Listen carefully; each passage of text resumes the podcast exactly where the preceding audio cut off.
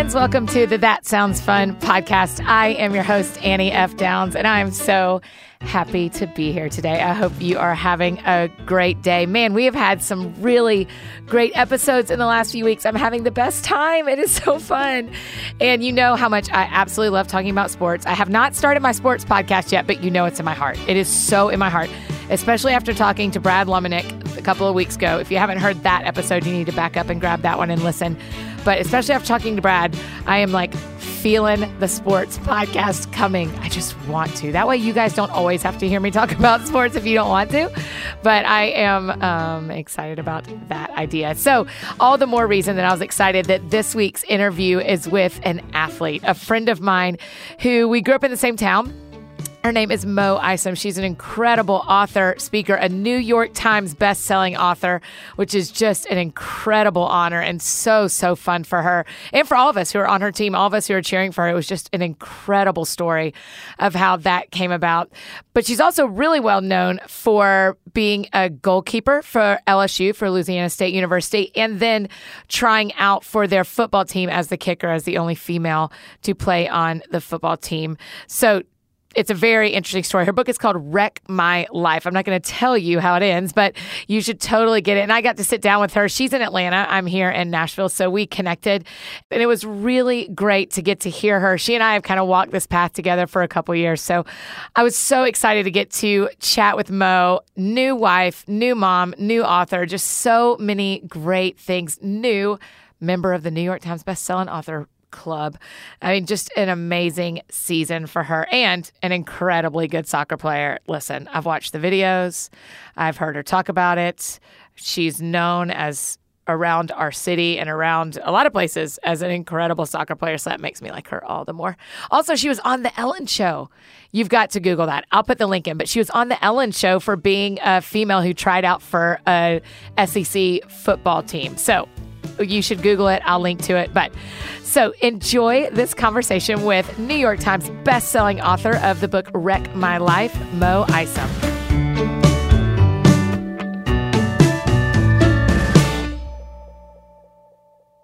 Hi, Mo. Welcome to That Sounds Fun.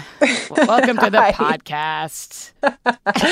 Thank you. I have been long awaiting the day to join this podcast because well, I love this podcast. Oh, you're kind. It's a very, it's one of my very favorite things. I say it a lot, but I totally love it because one of the things I love most in this life is introducing my friends to my friends.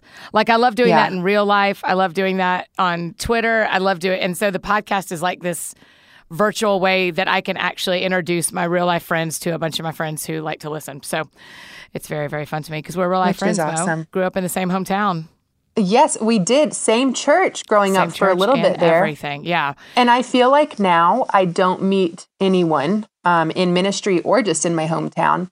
It's not like, oh my goodness, you should know a woman named Annie Downs. I'm like, uh. You're like, uh. She's my duh. friend. We are already friends. I, I follow her Let life and try to imitate everything she's doing. No, so I know ever. her. um, I know. I love that part because we literally grew up going to high schools that were next door to each other. And right. and then, so to kind of back us up a little bit, have you always wanted to be a writer? Because because your book just came out, Wreck My Life just came out in August. Um, yes. But did you always want to be a writer? Has that always been part of the dream?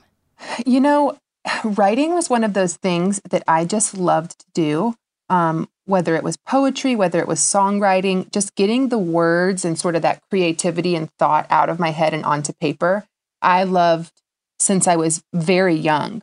I even, I, I will hold Heidi, my mom, to this. Mm. I wrote a piece in my seventh grade art class that got a one hundred and a special note on it from the teacher because we were writing about the piece of art we saw.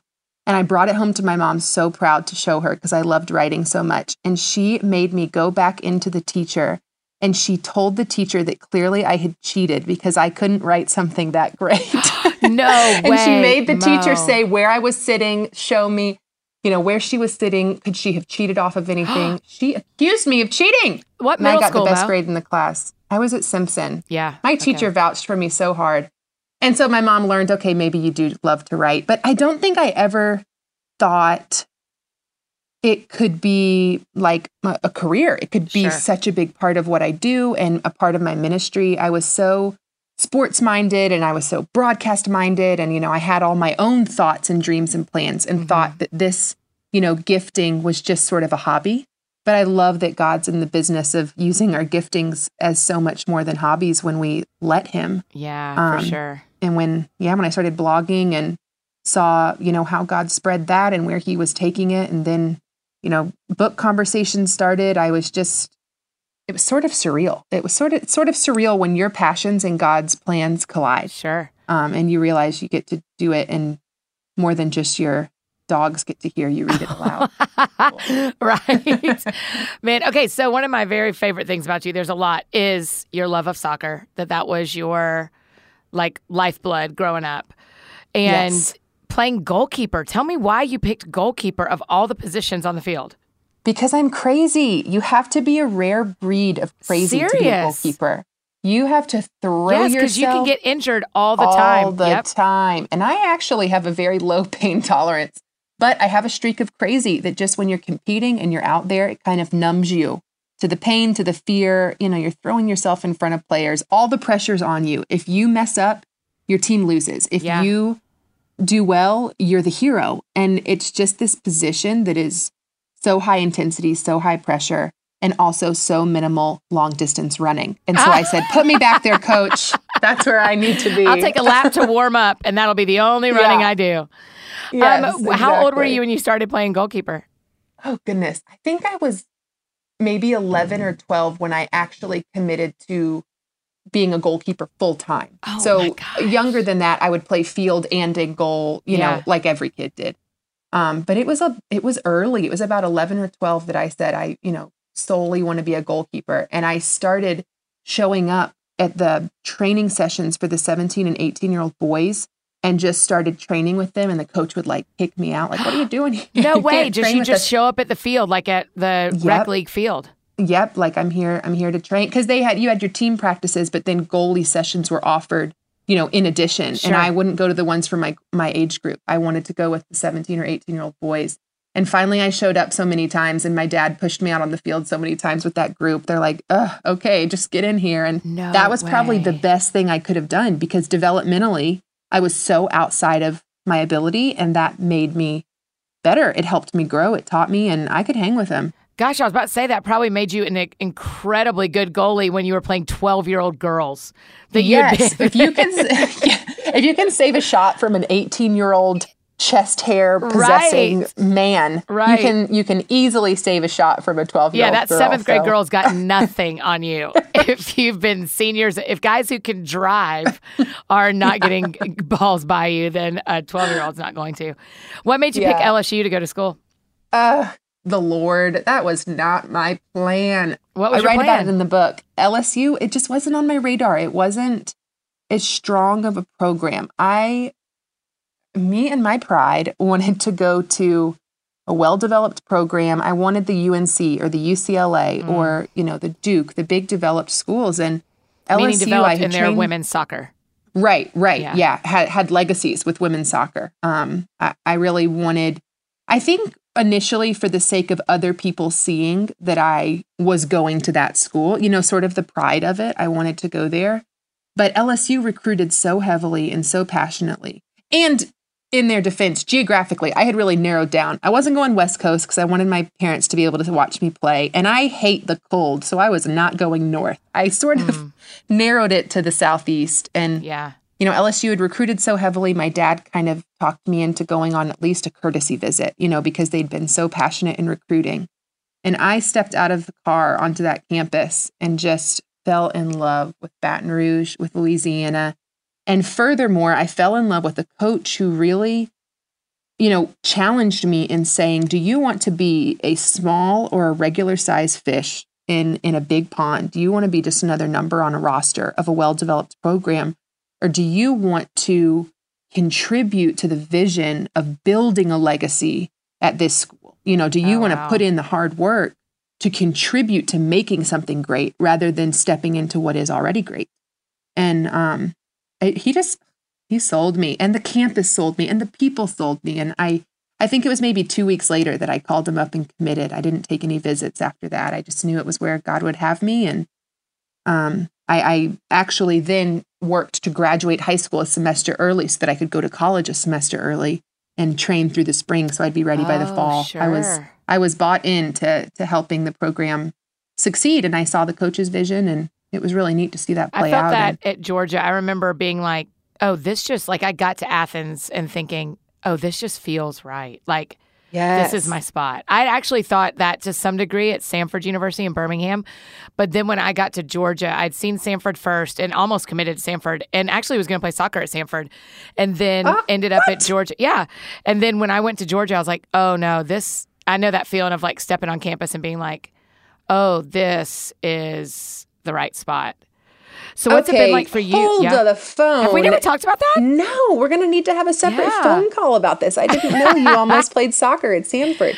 I did. I really wanted to. But I get to. it with U G A too. Well, and Georgia didn't have a scholarshiping team. Right. And Samford didn't offer me enough of a ride to make it worth yeah. playing for. Right. When, and especially when I felt like the Lord was kind of pulling me toward Athens. But um, yeah.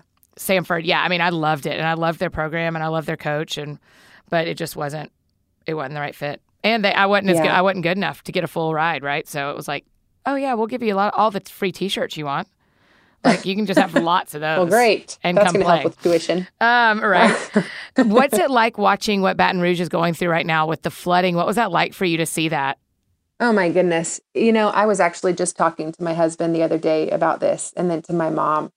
The hardest thing about watching all that Baton Rouge has been going through prior to the flooding, all of the racial issues that really, yeah. um, you know, grabbed national, international attention in Baton Rouge um, and brought a lot to the forefront of our conversation in this country. That was all happening in Baton Rouge.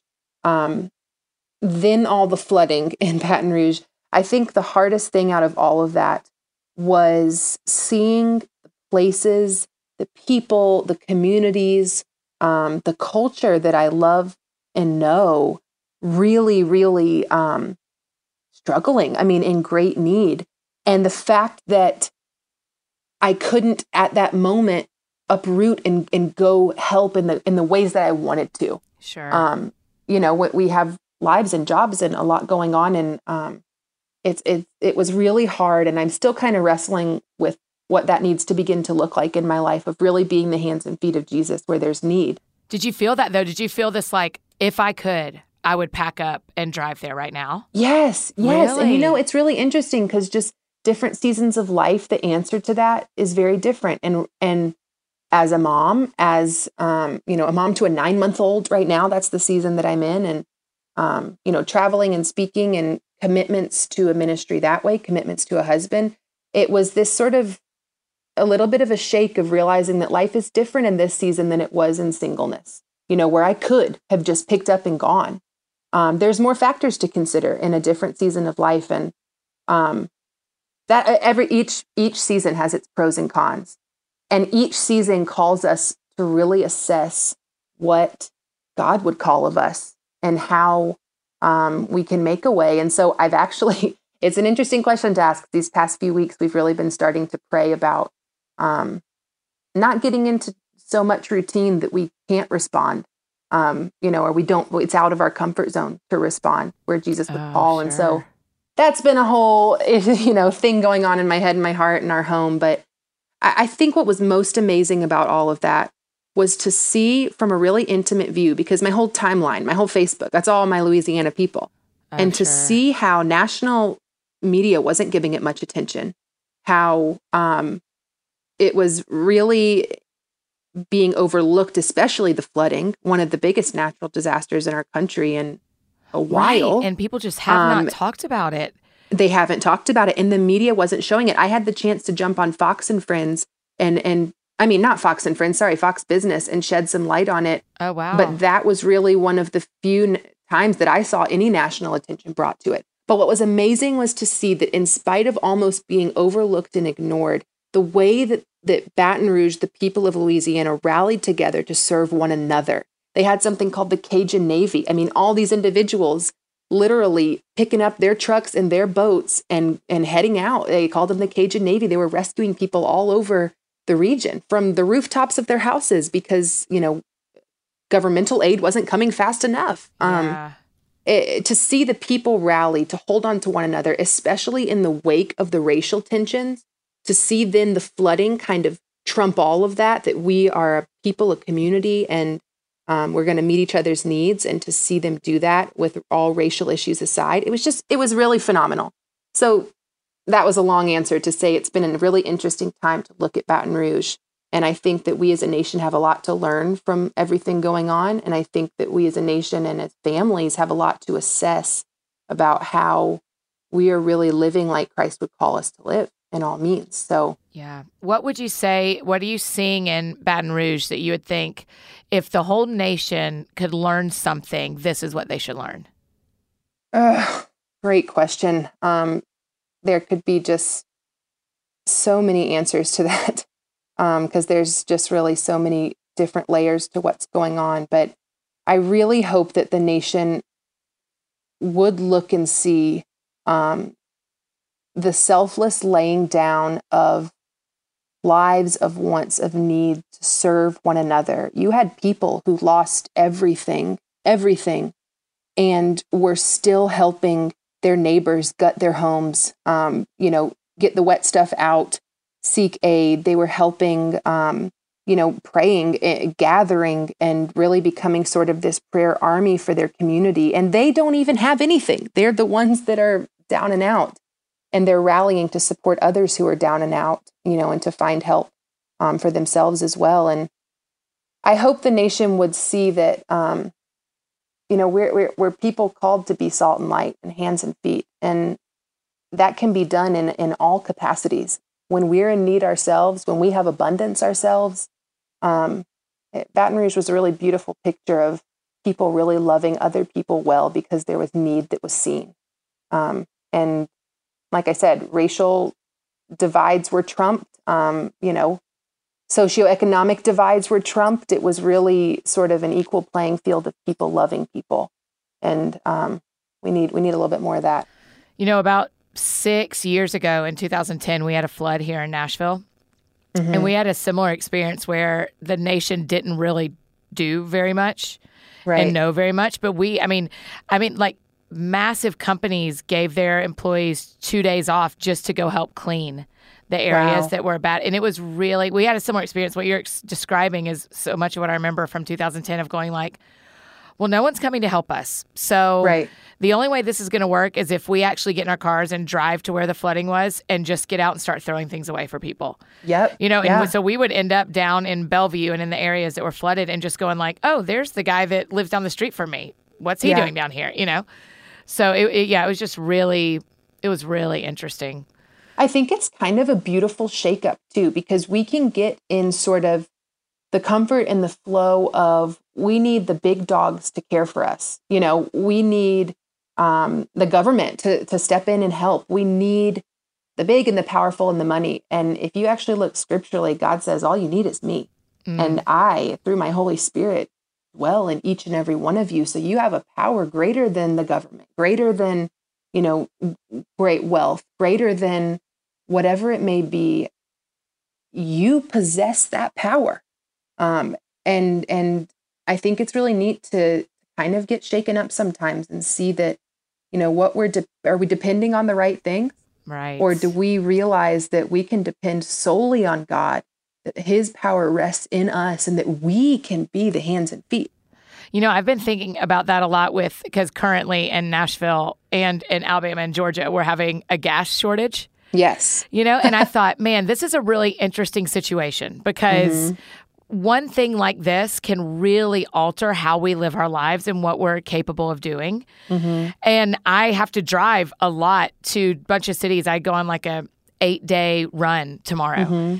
And I'm like, okay, Lord, you're just going to have to make a way. Like you have to be enough. Now I'm not like, God, fill my car with gas. Right. right. Like, but I'm like, okay, I, all I know to do is believe that you've put these dates on the calendar. Mm-hmm. Believe that you will make a way for me to get there and believe that gas will be where I need it to be. Yeah. Or the plan is different than I think it is. yeah. and we'll get there and be stuck in Montgomery, Alabama for four extra days. I don't know. But, you know, like it's what it's the same thing. It's like, okay, I have to believe that God is who he says he is. Right. And even in something as simple as gas not being equal, e- easily available to us right now, you have to go like, he's still God. He still has plans. And I'm still going to go mm-hmm. after those plans until he tells me something different. Right. Is that kind of what yeah. you're saying? Yeah, exactly. Exactly. A hundred percent. I, I think, um, you know, the times where what we depend on is shaken up are some of the most beautiful times, because that is what draws true faith out of us. Um, faith to believe that maybe we've got sort of our dependencies in the wrong place. Um, faith to stretch, uh, stretch us, stretch what we believe, what we think, to see if our answer is still yes to what God calls us to, even when it doesn't look like it's going to be easy. Right. Um, it's it's beautiful. It's beautiful, right there, and you can, yeah, you can see that that picture and that parallel in big events, and you can see it in small events. But I think we we have to walk day to day, constantly reassessing what am I actually depending on, and um, what am I comfortable in, and what am I uh, robbing of myself in growth and dependence and faith when I'm putting my hope in these other things, actually. Man, that's one of the reasons I don't like the song Oceans, dude, because it's like, take me past Hey, where... didn't you have a blog I post did, about that I once? Did. And I still don't feel it. I mean, I really don't. I don't feel, I don't feel Oceans, because it's it's saying take me past, you know, where my trust can be. And it's like, yeah. oh, I don't know if I mean, I don't know if I mean that. I don't want to sing that unless I know that I mean that. Because even yesterday yeah. I was riding in the car and I was saying to the Lord about this one situation. I was like, this is actually too hard for me. Like, yeah. I thought this was going to be fun and easy, and it's not. So I'd prefer if this wasn't happening like this. And I think the Lord right. just is like, laughs at me in moments like that. So what does that actually look like, though, Mo? Like, for me, for example, with the gasoline, I can't actually, the Lord's not actually, unless he does a miracle, going to fill my car with gas, right? Which he right. can. He, I totally believe he that could. The Lord can just have my car loaves and fishes all the way everywhere I need to go for the next sev- seven days. I don't doubt that at all. But like on a day-to-day basis, when you go like, man, Lord, I need you because my daughter is running around like crazy. I got to write another book. I've got a husband, a family, a job, a da-da-da-da-da. What does that actually look like in your daily life? Yeah, I really love that question, because that is something that right now he's been revealing in such tremendous ways. And the ways he's been doing it for me um, in, in my walk in my life is just really challenging me to clarify priorities and trusting that he is God. And so I say that in saying that um, this this last book. So I signed my book deal, and a few di- a few days later, found out I was pregnant yep, I um, with my daughter, and went through you know the whole writing process of the book while traveling and speaking, while you know running my ministry, while progressing through a pregnancy, which can have so many unknowns, and also just emotionally, mentally. It, It wears on you differently than just everyday life. And, um, you know, I just had to trust in those moments that God, these, these need to be your words, because mentally I'm zapped. I'm on a crunch line here, you know, a timeline. I don't know if you're this way, but I'm like nervous under pressure. Like if I went out jogging, I could jog for ten miles if I was just able to go at my own pace. Right. But if someone said you need to jog this distance by this amount of time, oh my gosh. Like, forget it's it. Like the pressure is on. My lung gives out. It's rough. But I, I just had to say, God, these, these have to be your words, because I'm strung thin here. And, and I don't even want this to be of me. I want this to be of you. This is your project, and I'm being obedient and writing it. But you know all of my limitations here. So I will put my fingers to the keyboard, but it has to be your words pouring out. And and you have to do with this book what you would see fit, because I just don't mentally, physically, emotionally have it in me right now. And so I trusted that process through the book writing. And I woke up and put my fingers to the keyboard. And I had late nights, you know, putting my fingers to the keyboard. God gives us hands and feet and a brain to be about his business and right. to, you know, be faithful in using them. But I really just rested when I closed the computer. Rested my spirit in, in the truth that he was going to do what he was going to do, and that he invited me into it, but it was not dependent on my strength, my abilities, my creative wording. And so I moved through the whole writing process that way.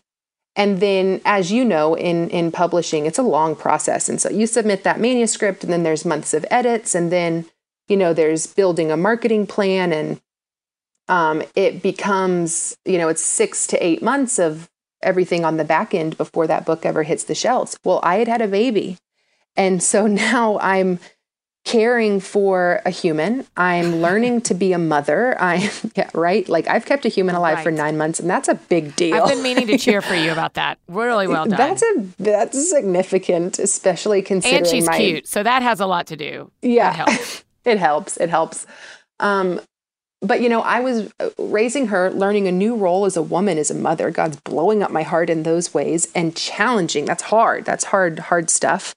I'm still trying to operate my ministry. I'm still traveling and speaking. I'm still trying to be a wife and care for my home. And, you know, so much of the editing process and that build-up process, I really was only able to give so much of myself. I, I, again, I was taxed. I was worn thin. And I said, God, this has to be you. Again, it, it, you have to show up here, because I have a whole, you know, publishing house depending on my performance. But this isn't about my performance. It just can't be, because I'll fall short, you know, and it was continuing to rest and trust in that. And was that a little bit of a switch? Like, because when we think about soccer, I mean, it kind of was about your performance, right? And okay, so, so I mean, totally fine with that. Yes, it was. But, so did so did you have to change your thinking? Yes, and that's that's where I was and building to. It became, it was, so it's ingrained in me to compete. It is ingrained in me, my performance, my strengths, my abilities. It's it's right. so in my nature and my character. And it makes me a great athlete, made me a great athlete, washed up at the moment. Um, but it was key in that, in that success. But I found myself in a season where God was saying, the world says prioritize like this. Your work, your success, your brand first. You know, give that everything you have.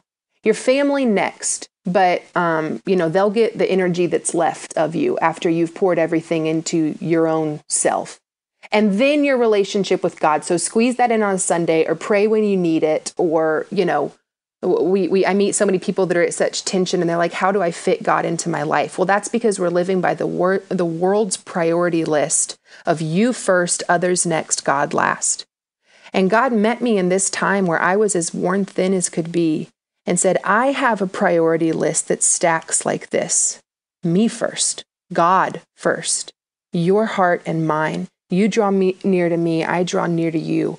This relationship, and this is separate from a ministry. This is a soul's relationship with its creator. Right, this is just talking about Mo's relationship with the Lord. Yes, and all that he's speaking and challenging and doing in my heart. Then my family.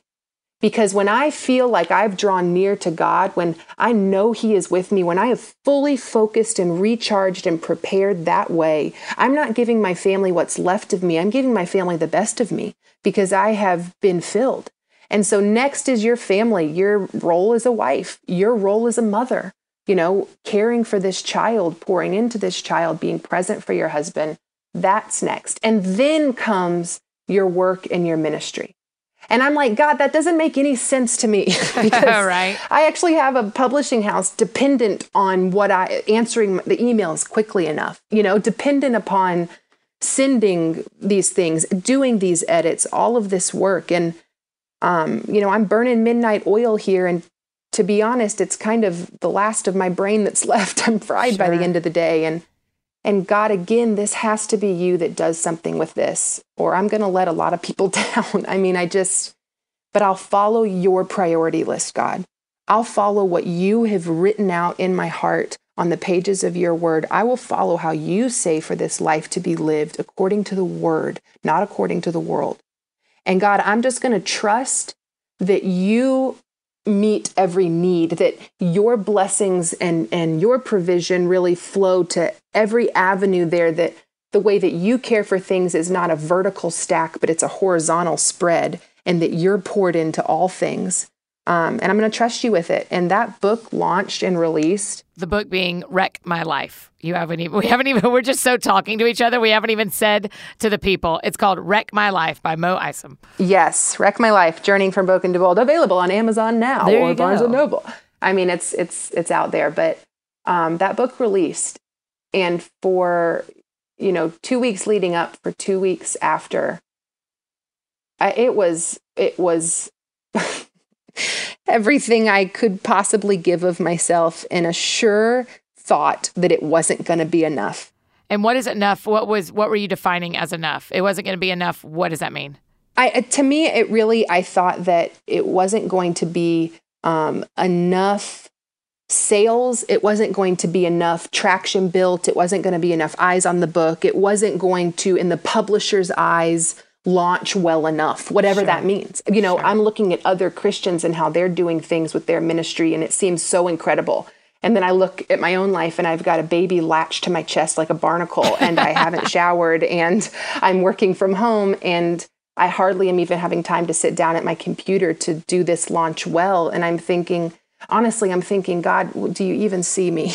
Like, this has been a two-year process, and here I am loving everything that you've created and, and called me to in this life, but really just not able to do it all on my own. I just can't give everything one hundred percent of myself. And I'm following your priority list, God, but is it going to be pleasing enough to the editors? Is it going to, you know, get enough sales? Is it going to do what everyone thinks it's going to do?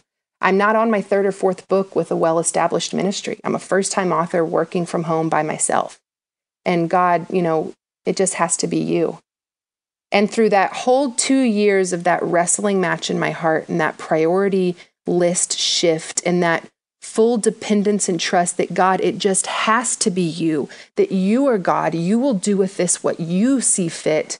You are sovereign, you are holy, you've called me to such a time as this. I'm doing the best I can, but the best I can is is probably not the best in the world. You know, it's just right. the best I can. Right. It's the best of myself. And God, you do the rest. And then we get a call that it's a New York Times bestseller. Right. I mean, it's just, it makes no sense. It makes no logical sense, but it is illogical grace. It is the illogical sovereignty of God. It's that illogical faith that brings me through every season of life where times seem hard and things seem tough, that I can really rest and trust that God is enough and he will do with all what he sees fit.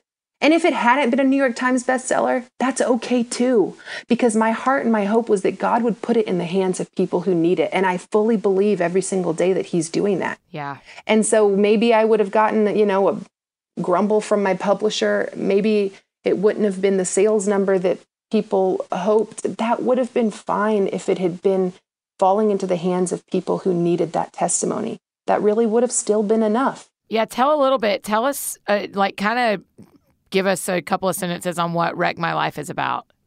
Um, goodness, it's it's testimony. It really is testimony. I love that Scripture um, reminds us that that sin, that Satan is defeated by the blood of the Lamb and the word of our testimonies. There's power in our stories, and um, it was really amazing to get the chance to to write mine and and get it out there. But it's really a testimony of um, just incredible adversity and incredible successes and, and highs as well. Um, and, and it moves through and shares, you know, some of my athletic story, but also just the peeling back of that layer and the humanity of incredible struggle and adversity through my life with, with control issues um, very early on and, and, you know, a lack of really understanding this faith walk, kind of a, a faith by inheritance in God that, that resulted in, you know, not really knowing who I was or whose I was, that resulted in control issues that manifested into a really vicious eating disorder, and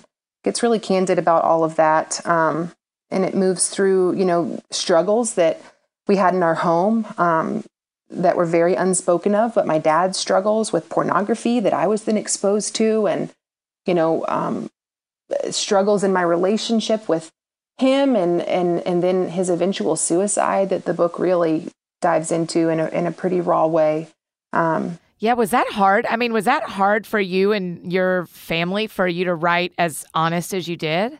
It really was. It, yeah. it really was hard for a while to feel like I had the permission to write about a man who wasn't alive and able to defend himself, sure, if that makes sense. Sure. Um, that, You know, I was able to write about my dad's demons and then ultimately his death. And you know, really, I think that the book does a beautiful job of painting a very full picture of my dad and a full picture of then the redemption and the forgiveness in the end. But um, I struggled a while of wondering what family members would think about that. Uh, people who love my dad, and I love my dad, but you know, when you start writing about family, oh, listen. you, you, you, yeah, girl, I know, you know what I mean. It, it, it's hard. And um, yeah, it's just hard because none of the humans in our lives signed up to be parts of books. Exactly. Right? But that's exactly. our calling. And so you have to balance, how do I tell the truth of my life without telling from their life what they don't want public? Right. And I, you know, they sign a little form that, uh, that gives the legal rights for all of right. it, but really there's a lot more to that it. That doesn't make it feel better at Christmas. Yeah, exactly. At a family reunion, if that helps you right. sleep. Um, right. But it was really beautiful to have my mom in my corner through the writing process, too, because so much of my story is her story, too.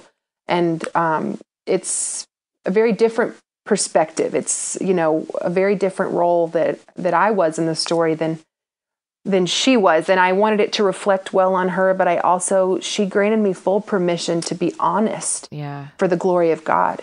And that that was going to be hard, and it would probably be messy in parts. And, you know... But but she she just loves Jesus, and she just knows that there's more to this life than protecting our self-image. There are souls to be saved, and a lot of the times our rawness and our vulnerability has the power to invite people into an eternity um, with Jesus. And and so that was helpful there, but it was hard. And and you know, I move on to to share about my own most broken pieces. I mean, promiscuity, depression, anxiety. Just really running to, to any sin-sized piece I could find to fill the God-sized hole in my heart. And um, eventually then God's just intersection of all of that shares about the car accident. And really chapter seven is my favorite chapter in the whole book because it talks about the insane, incredible, overwhelming moments that the Holy Spirit just interrupted my life.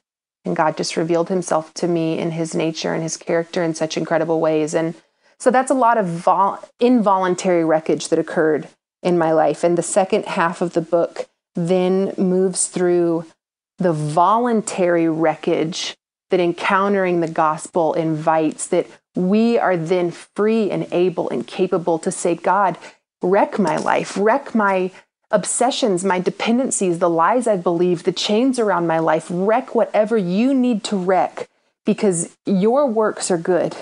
And, you know, all of that hardship, all of that adversity that is navigated through through the first half of the book. God, I see now the scales have fallen from my eyes, and I see how the enemy waged battle after battle. But I really trust and believe that you have won the war and that you have taken that wreckage and you will use it for your glory. And so if, if it takes you wrecking everything or allowing things to be wrecked um, for your will to be done, then God, wreck whatever you need to moving forward.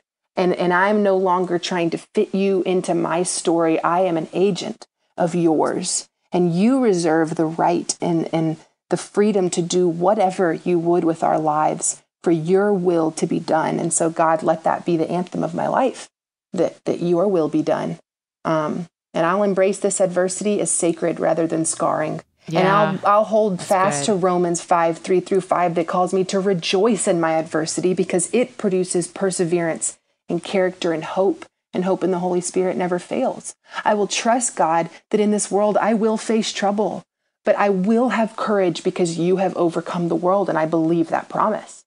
And so the book just dives into a lot of pain and a lot of adversity and a lot of struggle, and then it is interrupted by a lot of hope, a lot of clarity, a lot of strength, redemption, forgiveness, and um, it moves through what life then looked like for me after coming to know that grace. Man, I love at the end, not not the conclusion, but the last chapter where you quote Psalm one nineteen that says, my suffering was good for me. Because for it, it taught, taught me to pay to attention pay. to your decrees. Yeah. Yes. That is so good. And that is the most, it's it's illogical. It's illogical that we would think in that way. Yeah. That we would ever say, my suffering is good.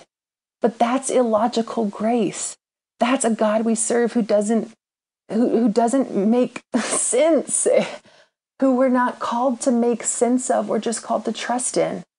And I can see that. I can see that my suffering was good for me because it did cause me to pay attention to his decrees. And I, I hope that we can become a generation, that we can become women, that we can become people who grab a hold of that and don't let go, who really do believe that and trust in that and trust in God's sovereignty in all things, in the chaos and the successes, in the valleys and the mountaintops. And I, I, I hope that this book just gets naked and raw and real and shares my baggage to invite others to embrace what they think their baggage is too, and to surrender it. Oh, preach, girl. Come on with it. Girl, I'm Ooh, sweating. And lo- that means the Holy Spirit has been present. Girl, that's right. I can hear, I mean, I, I just know you. And I know that the reason there's so much power in what you wrote and in what you say is because it's how you live and what you actually believe. Yeah. And there's a lot of people who can write books about things that don't actually reflect who they are. And you have written a book that really reflects who you are and what you believe. So I, I just thank you. I'm super proud to be your friend. It's amazing. Okay, so the last question I love to ask people while we're getting our preach oh, on boy. is yes. because it's the, the That Sounds Fun podcast. Yes. I need you to tell me what sounds fun to you right now. Uh, what? What sounds fun to me right now in this exact moment, or like in my life as a whole? Yeah, like if you could do anything, what would be fun? What sounds fun to you right now? What are you doing? I just got this vision right as you said that. I have no clue why, but of a water balloon fight. Oh, yes. That makes no sense, but I why? just... It, of course it makes sense. You're sweaty. It's very fun. I'm sweaty. It's beautiful outside. I'm looking out a window, and I have a baby downstairs that if I threw a water balloon at her, it would be the funniest thing I could ever experience. Oh, sure. She might not like right, it. Right, but... but you know. You know the reality of but the humor. But it would be fun. Do you know the thing about...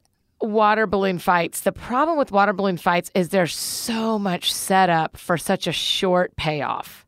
Hey, I've got an interruption to that complaint. Okay, Go tell me. A, a Babies R Us or a Toys R Us. There is an invention out there, and it it's amazing. It it oh my goodness, we need to Amazon or Google this. Yes, um, because I'm going to have a hard time painting the visual. Essentially, you take this thing out of the package, okay, and it looks like three hundred tentacles hanging okay. from this one hookup. You hook it up to the hose. It, it fills, fills them all up all the at balloons one at once oh, with wow, water. Wow, wow, wow. And then it does something where when you pull it off, it seals all of them. So you don't have to go try to tie. What? It ties them? You don't have to tie them? Mo. I'm pretty positive. We need to Google it, but I'm pretty positive. I almost stopped in my tracks the other day when I was in a Toys R Us, and I was like, oh, God is real. This is real. Mo, this could happen. If your book hits New York Times for another month on the sports list, as you were number eleven on sports in New York Times bestseller list, um, we're doing it. That's how we're celebrating. We're doing a we're doing water balloon it. fight. I will order that thing next month when your book hits. There will be glitter. There will be water balloons. Oh my wow, wow, wow. Um, Mo, thanks for coming on the podcast and just telling us. I mean, I, I feel like I need to go journal for a minute is what I want to do next. Just think about what we talked about. But thank you for using your time when your baby is downstairs waiting on a water balloon fight to hang out with us. Yes. I really appreciate it.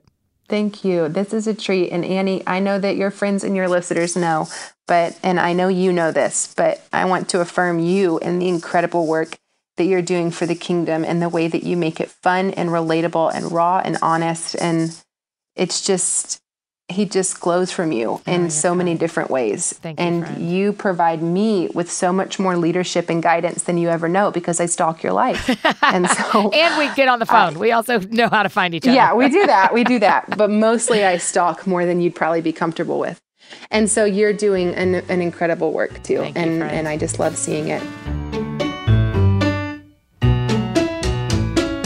I mean, the girl can preach, right? I'm telling you, that is just Life with Mo. For as long as we have been friends, Life with her is about asking a simple question, and the Lord just bringing a word out of that simple question is just amazing. I love, love getting to hear from her. I'm telling y'all, I have walked this story with her. I have read the book a lot of times. I endorse the book.